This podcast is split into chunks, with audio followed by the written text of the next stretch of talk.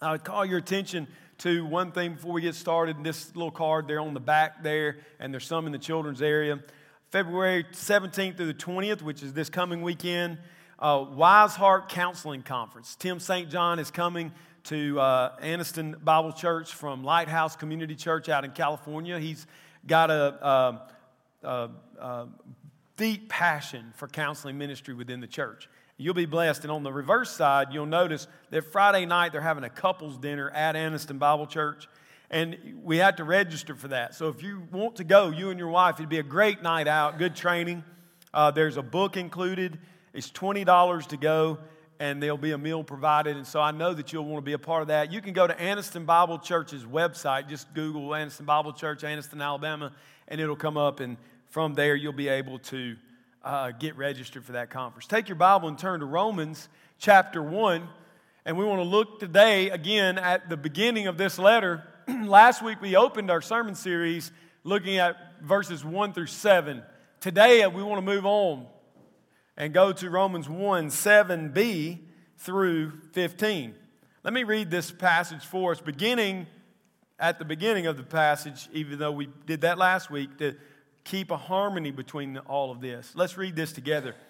Paul, a servant of Christ Jesus, called to be an apostle, set apart for the gospel of God, which he promised beforehand through his prophets in the Holy Scriptures concerning his son, who was descended from David according to the flesh, and was declared to be the Son of God in power according to the Spirit of holiness by his resurrection from the dead Jesus Christ our Lord, through whom we have received grace and apostleship to bring about the obedience of faith for the sake of his name among all the nations, including you who are called to belong to Jesus Christ. To all those in Rome who are loved by God and called to be saints, grace to you and peace from God our Father and the Lord Jesus Christ. First, I thank my God through Jesus Christ for all of you, because your faith is proclaimed in all the world. For God is my witness, whom I serve with my spirit in the gospel of his Son, that without ceasing I mention you always in my prayers, asking that somehow, by God's will, I may now at last succeed in coming to you. For I long to see you, that I may impart to you some spiritual gift to strengthen you that is, that we may be mutually encouraged by each other's faith, both yours and mine. I do not want you to be unaware, brothers, that I have often intended to come to you, but thus far have been prevented, in order that I may repay, reap some harvest among you as well as among the rest of the Gentiles. I'm under obligation both to Greeks and to barbarians, both to the wise and to the foolish. So I'm eager to preach the gospel to you also who are in Rome. This morning I want to preach a sermon entitled Gospel Longing. Last week was gospel identity. This week is gospel longing. Next week, gospel power. The next week, gospel need. So we got a whole uh, set of sermons here on the gospel. And that shouldn't surprise you when we're talking about Romans because I would say two words that kind of capture both sides of this letter, this great letter which Paul wrote, is gospel and mission. Just if we want to choose two words, gospel and mission. So what do I mean by that? In Romans chapter 1 through Romans 3:20, we get Paul describing to us uh, after his introduction and his prayer paragraph, he then begins to inter- introduce us to the need that we have for the gospel. The end of chapter 1, he consigns all the Gentile world to idolatry and rejection of God. And then in chapter 2, he says, even the good heathens are still heathens, and you Jews don't escape either because the law convicts you and condemns you. We're all sinners. That's chapter 3. Everyone has sinned. We've all fallen short of the glory of God. We've all fallen short. And then he launches in verse 24 through 425 the teaching of justification. How can we be made right before God? Paul answers that question eloquently by picking out and, and really detailing for us what it means to be saved by faith alone, justified, given right standing by faith alone. Chapter 5 through 7 is a section that begins to tie justification and our standing before God and our understanding of how that is done in God's sovereignty under the headship of Adam and Christ, and then into chapter 6, which directly fills into our sanctification. You've been justified, but now you are also sanctified, and you're practically being sanctified every day as you go through this life. If you know anything about chapter 6 and 7, especially, it really uh, presses this idea of the things I don't want to do, I find myself doing the things that I want to do, I don't do. Who will rescue this man, this wretched man? Praise be to God, Jesus Christ our Lord. That's how he ends in chapter 4. And then, five, and, and then uh, he picks that up in 5, and then he continues on through 7 where he exclaims that again. And then chapter 8 kind of stands alone. It stands alone because it's a chapter on glorification, on the fact that God will not only save you or has saved you, is saving you, but He will save you. Chapters 9 through 11 describe the plan of God for salvation for all people. And He's answering a very important question here. Very important. That's being asked by the Jewish Christians in the church at Rome. Remember, I said last week the Jewish congregation was displaced in the mid 40s by Claudius the emperor, thrown out of the city, and the Gentiles took over the majority of the church. So when the Jews return, now they're the minority. Now, this great apostle to the Gentiles is writing a letter. And the last thing he wants the Jews to think in the congregation is that he, and more importantly, God, has forgotten them. And so he goes into chapter 9 explaining how God chose us in Christ. And he explains that election in chapter 10, how it plays itself out in salvation. Chapter 11, how it ends with the unity of God's people grafted into Jesus Christ. And then 12 through 14, launching the practical, ethical outworkings of the gospel.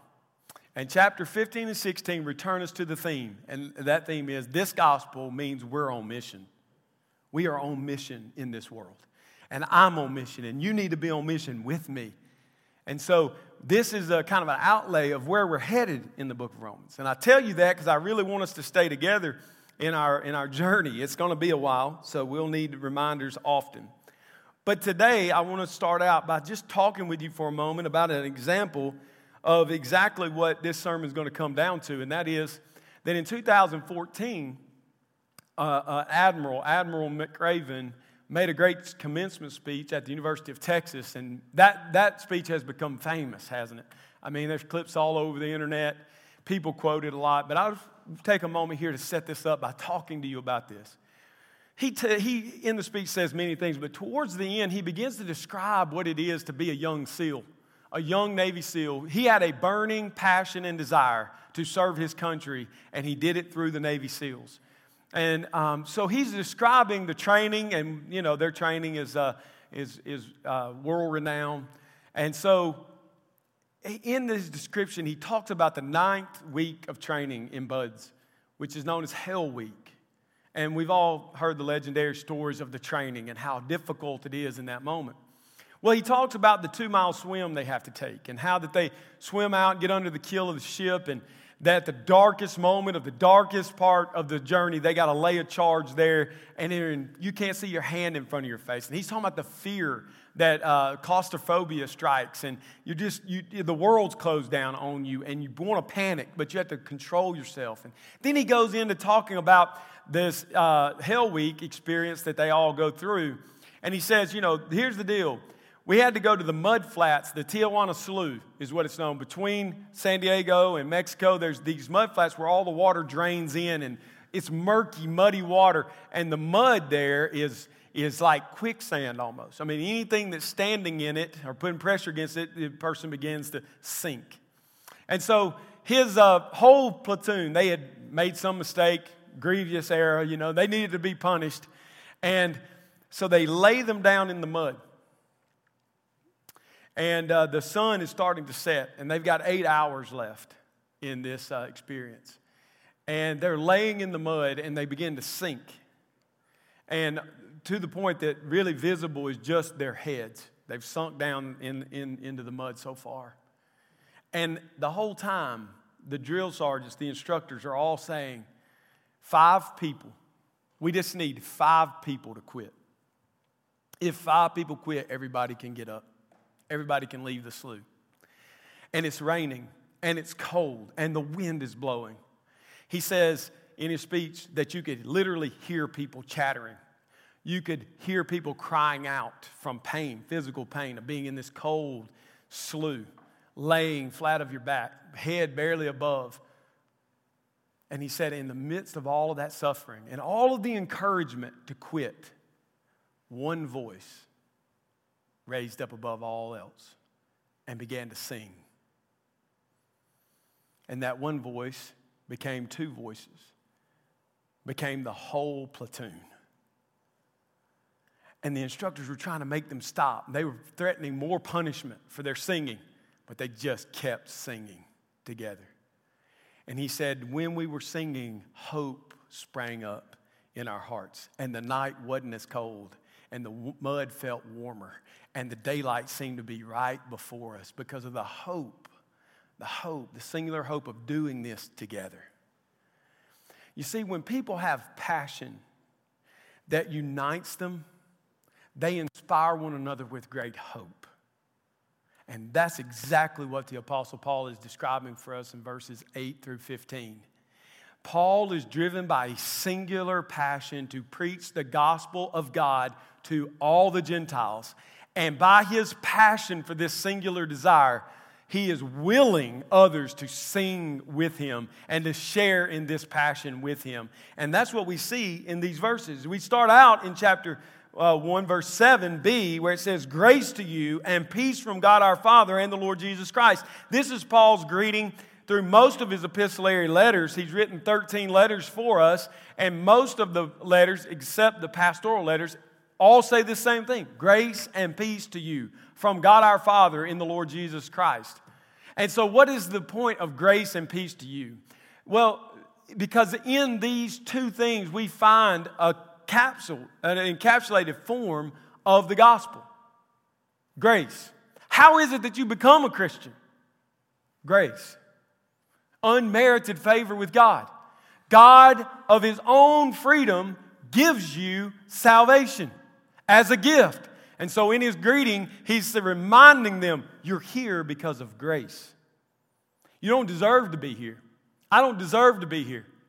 We don't, we don't have any claim to have rights over our relationship with God, but God, in His goodness, has graced us, given us a gift in His Son and peace. What is the result of salvation?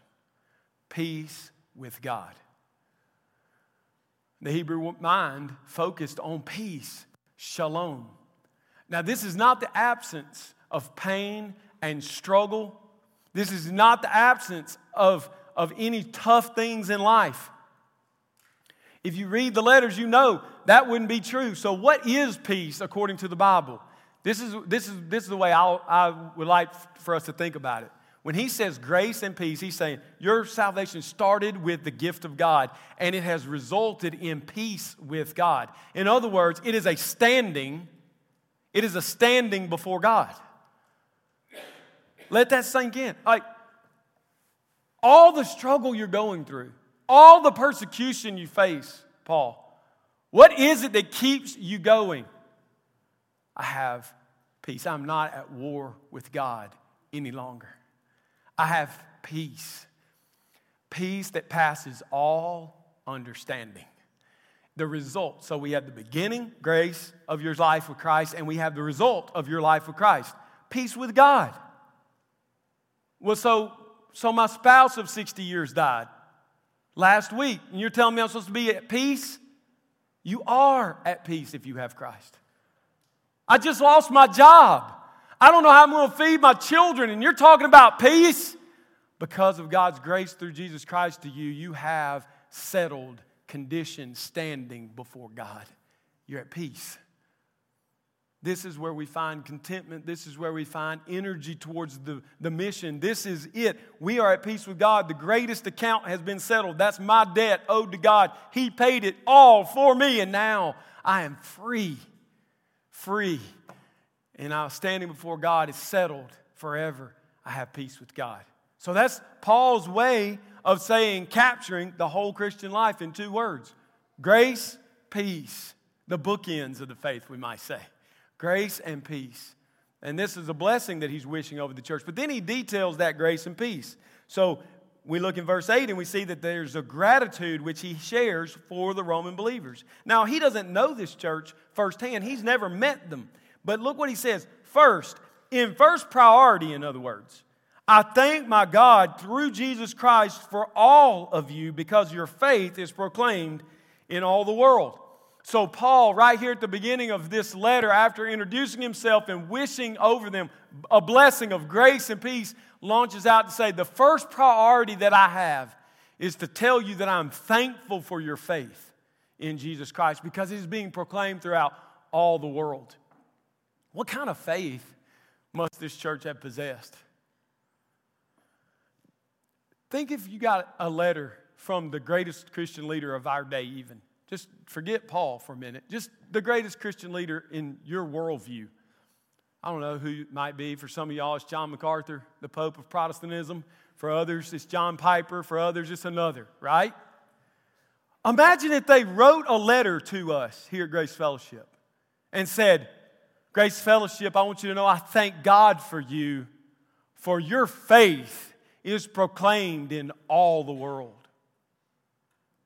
Paul has never met them face to face, but he met them because of their faith. He's singing praises over them.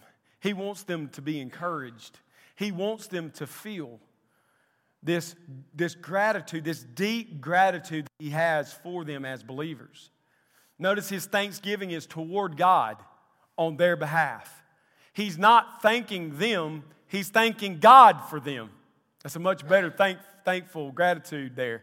He's not saying, hey, in other words, he's not saying, you've done some specific thing and I want to thank you for it. He's saying, in general, I'm saying to God, thank you for your faith. Thank, I'm thanking God for you and your faith, which is proclaimed in all the world. So, what, what does this mean? Well, if remember last week, I laid this out they were sent out from the city because they were being blamed for all the turmoil among the Jews, and Claudius wanted them out of the city. This controversy over Christ is causing great stir and potential revolt. And so they sent the, sent the Jewish Christians out. And what happened? Well, when they went out, they went to places like Corinth and Ephesus and probably islands off the coast of, of Greece and they were beginning to be seen as faithful brothers and sisters in Christ, and the word was spreading throughout the church. This is how Paul met Priscilla and Aquila, remember? And he, he met them there in Corinth. And so they're, they're, they're known. What does it mean to be known for your faith? If someone got an opportunity to define you, the question you and I need to ask ourselves is would they define us by our faith?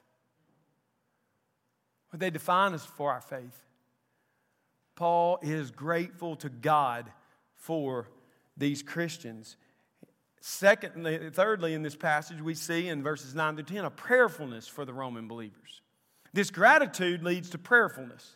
He doesn't just say some nice word and move on, but look what he says For God is my witness, whom I serve with my spirit in the gospel of his Son that without ceasing I mention you always in my prayers, asking that somehow by God's will I may now at last succeed in coming to you.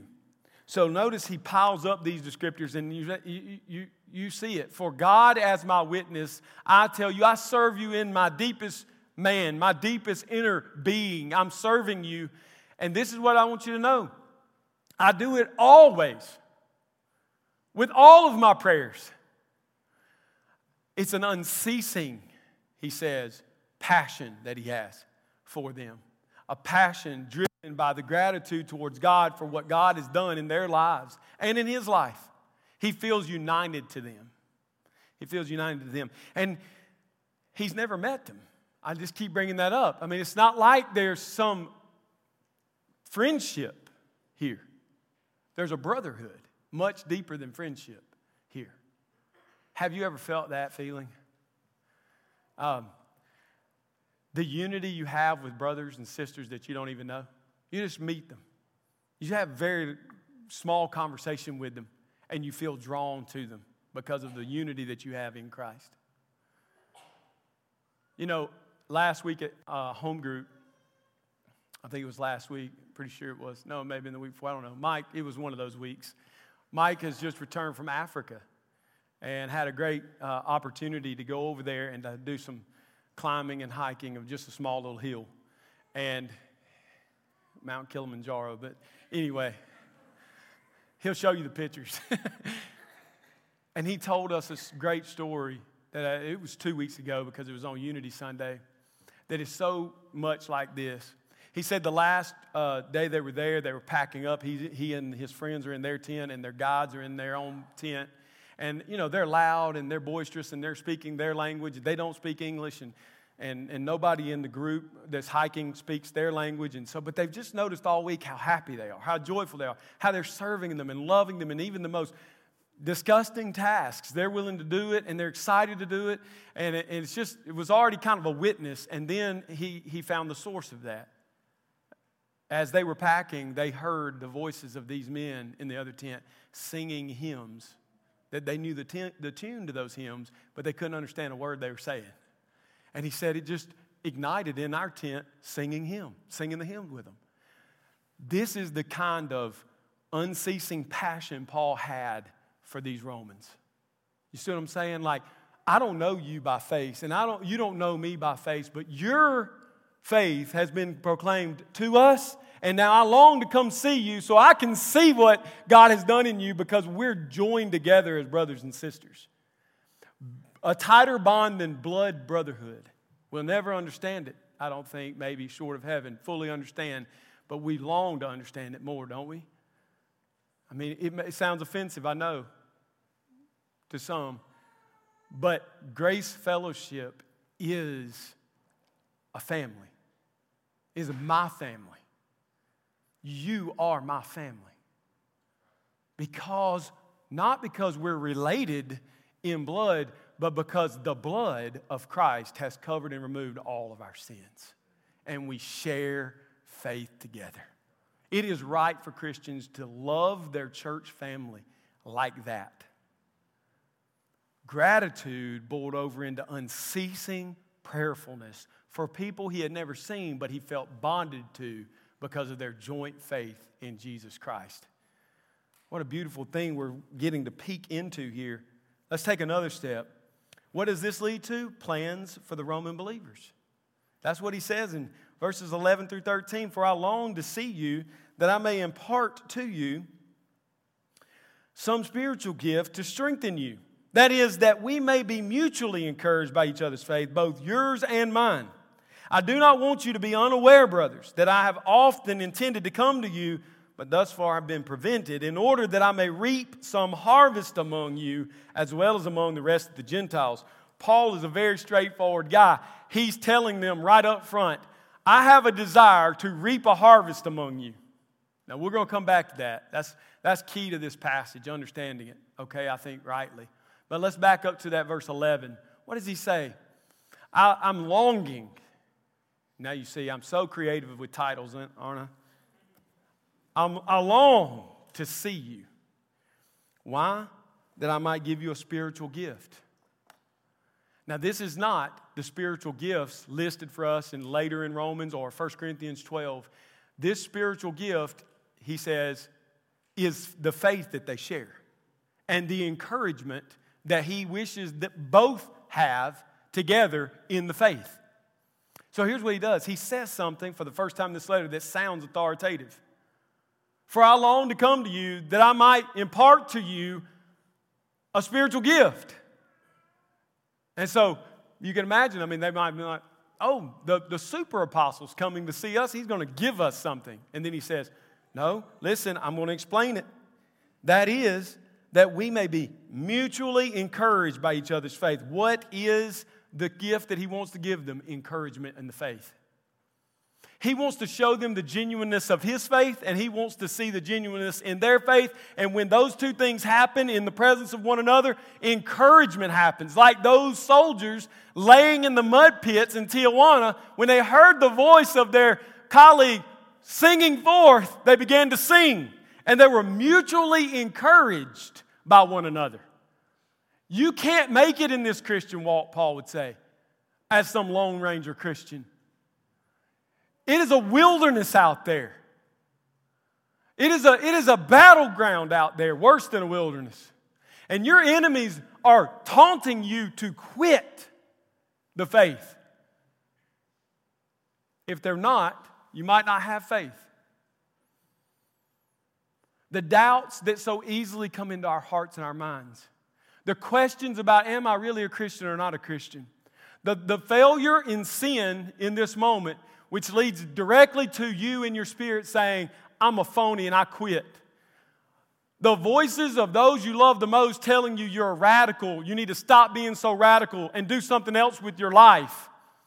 The friend and neighbor that's next to you that you've labored with and you've prayed for and you've given of yourself and your home to them, and then they look you in the eyes and they say, I never want to talk to you again. Those discouragements are real, and Paul says, I want to come to you that I might impart to you a gift of encouragement based on our faith together.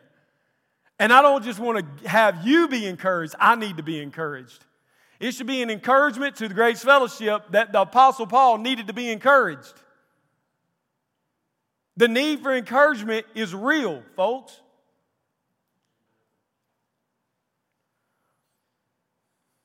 This week, as I'm studying this part of the passage, in my mind, it just rises up the many times that you have encouraged me and didn't.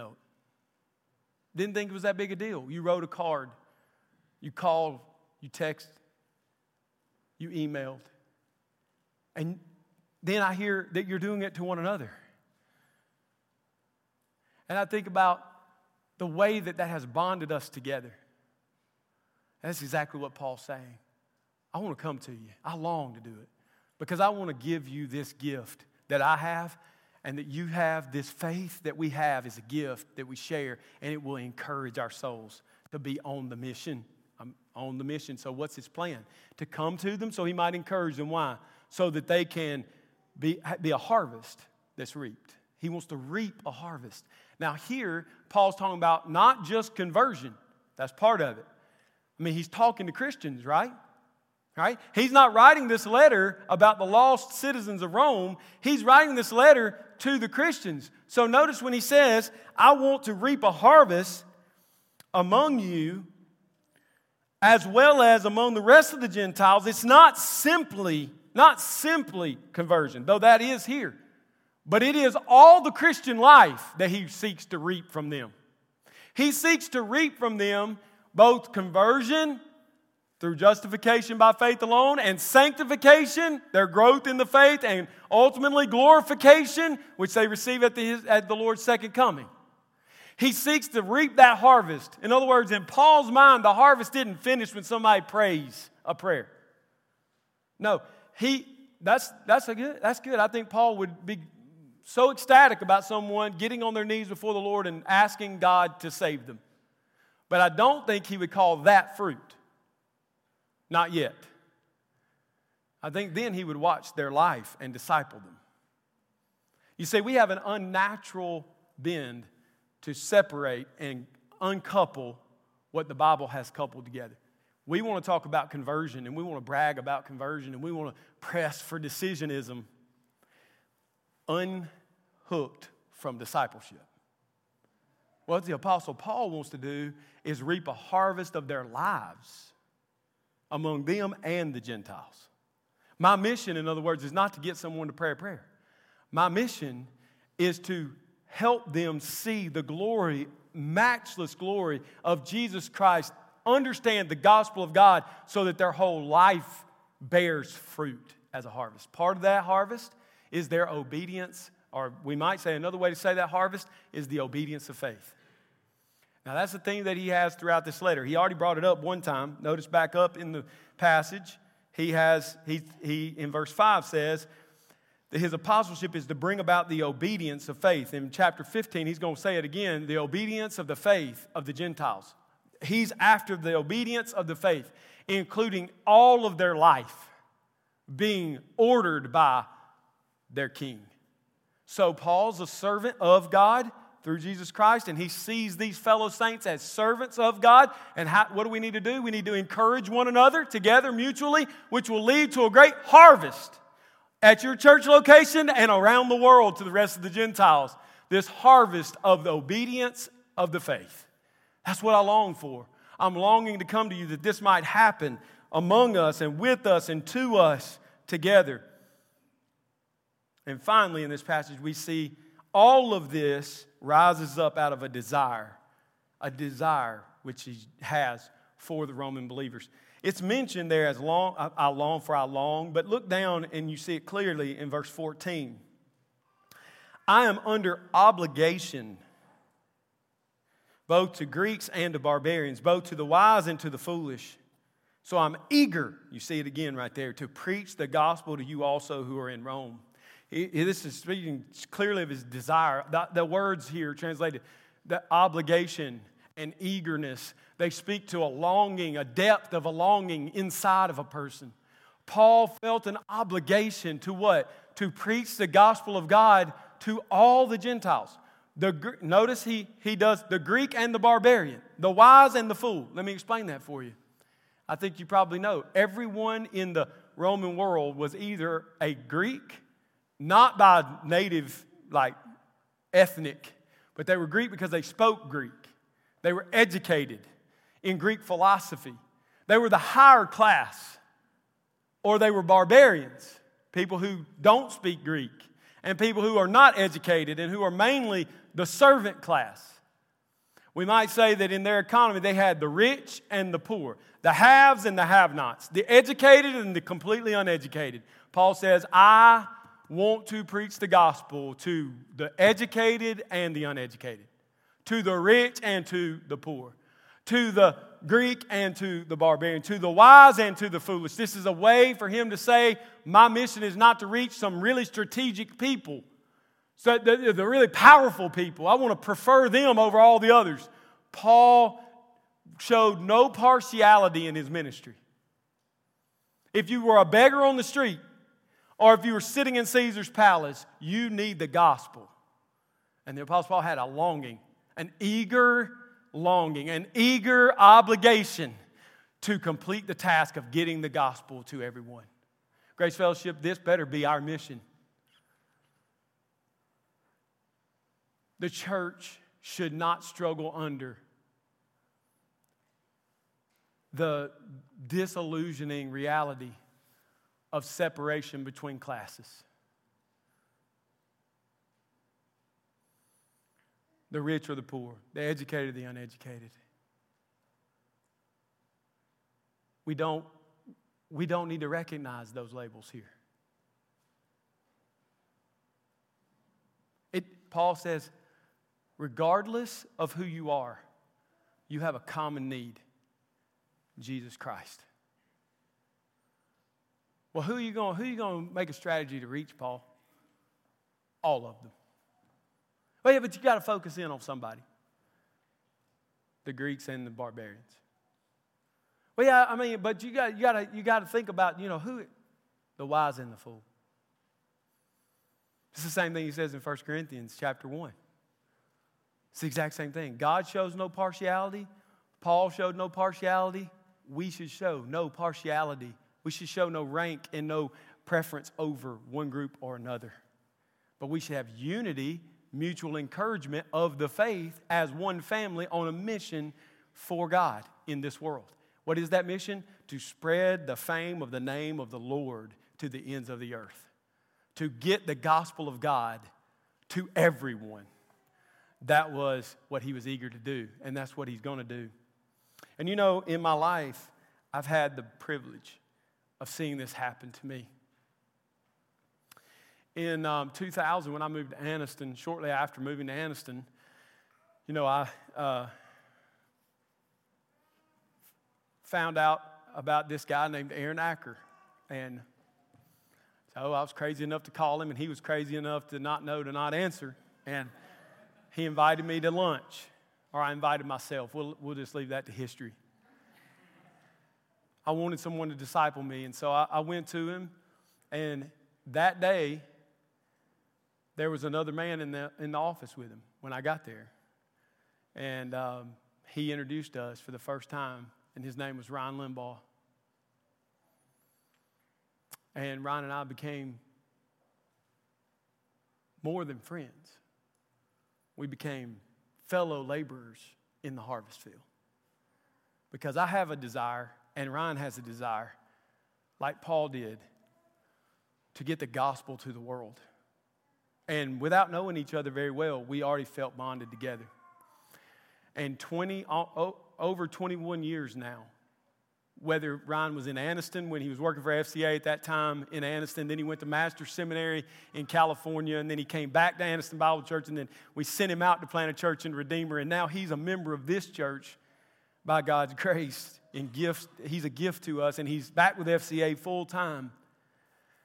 And this week, I just overwhelmingly felt the goodness of God in that relationship. Why? Because I have encouraged him in his race. And he has encouraged me because we share a common faith. And we are on mission together. And what that has meant is hundreds of saved souls. Hundreds. It's not a, what that's meant is that this church has been mobilized. I mean, when I look out over this church, and I don't want to over uh, say this, I think this is true though. More than half of the support that FCA Cheaha Valley gets around half or more comes from this body of believers. Through our budget and through you as individuals. A meeting, a, a providential meeting in an office in 2000 has now led to hundreds of salvations and the gospel being preached on the campuses of almost every school in this county. And many of you joining that mission and going, I long to come to you that I might impart a gift to you, and that gift is the encouragement of our faith. Why? So we can feel good about each other? No, so that we might reap a harvest. So we might reap a harvest among the Gentiles together. I thought about my relationships, and I mean, there's so many I could go through. From Ryan to meeting this young, excited guy named Corey Hughes a few years ago when he was at First Oxford, and I had heard of him, and so I meet him face to face and immediately want to get to know him more. And we start building a relationship, and then God is so kind to bring him here and to place him among us to labor together. And David Ryan, the same way, and Adam Swan for a time. And I think about my relationships, and I kid you not, I don't have a lot of relationships outside of the bond that I have with the people of faith in my life. I don't have a lot of relationships. And I look out at this congregation every Sunday and I'm energized to preach the truth to you because you are an encouragement to me. And I just pray that I'm an encouragement to you. And that mutual encouragement leads to not a bunch of inward focused, you know, loving each other, lovey dovey, but all of us turning our face towards the lost world and saying we want to preach the gospel till he comes again. Till the gospel of God is on every shore, we're not going to quit. We're not going to relent. We're going to sing from the mud flats of the spiritual war. And that voice raised high will lift the hopes of all around us. And we will not quit. We will not ring the bell, Grace Fellowship. We will, by His grace, finish the task He's given us. Isn't that your desire? I pray it is. And if you're visiting us and that's the kind of desire you want to be a part of, then I invite you to come be a part of it. We want you here. And if you're a lost person, you say, This is so foreign to me, I can't imagine people talking like this. Come hear the gospel week after week. And let us all be encouraged on to reap a harvest through the gospel. Let's pray together. Father, as we close this time in your word, we are reminded of your goodness towards us in your Son, Jesus Christ and we think about the fruitful relationships that we share. God, the mutual edification that takes place because of you, because of your spirit. The family that many of us have in the faith that is deeper and thicker than blood. It's an eternal bond that we share. Father, we ask now that you would, in your in your goodness towards us, carry this bond further. Cause us to grow in grace and to live out of the peace that you have placed in our hearts through your Son. Father, may we be an encouragement to all. May the gospel go forward. May your work be done here as it is in heaven. It's in your name we pray, Jesus. Amen.